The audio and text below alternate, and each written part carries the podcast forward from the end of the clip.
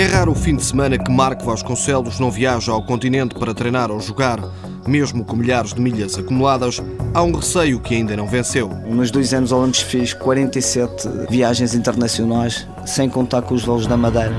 Pá, cada vez tenho mais medo de andar de avião, não porque vejo nas notícias, mas sim porque já apanhei muitos sustos a andar de avião, principalmente na Madeira. Muitas vezes está muito vento, chuva, pouca visibilidade e é difícil as aterragens. O medo das aterragens é mais difícil de vencer que um adversário no pavilhão.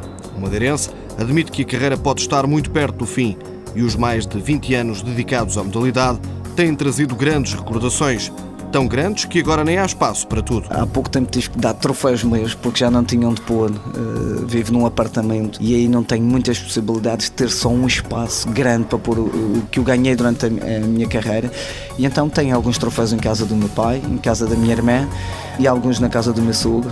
E pronto, aqueles que tenho mais importantes tenho em minha casa. Hoje em dia trabalha para o Governo Regional da Madeira, na Secretaria das Pescas, mas não se esquece que aos 13 anos teve de deixar a escola para ajudar a família, frustrado por não ter conseguido entrar na faculdade, mas agradecido ao badminton. Fui uma pessoa que abandonei os estudos aos 13 anos para trabalhar para ajudar a minha família, portanto não, não tive uma vida académica, consegui acabar uh, os meus estudos, mas não, não, entrei para a universidade, que era uma coisa que eu gostava imenso, mas devido às minhas dificuldades. Quando ainda andava no ensino primário, no trajeto de casa para a escola, um pavilhão pelo meio do caminho mudou a vida de Marco Vasconcelos, que dedicou tudo ao badminton, perdeu momentos importantes na vida dos filhos, mas agradece tudo o que tem à modalidade, que jamais quer deixar.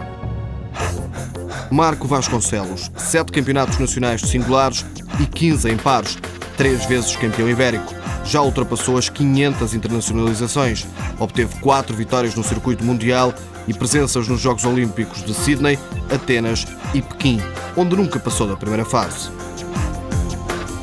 Apoio Instituto do Desporto de Portugal.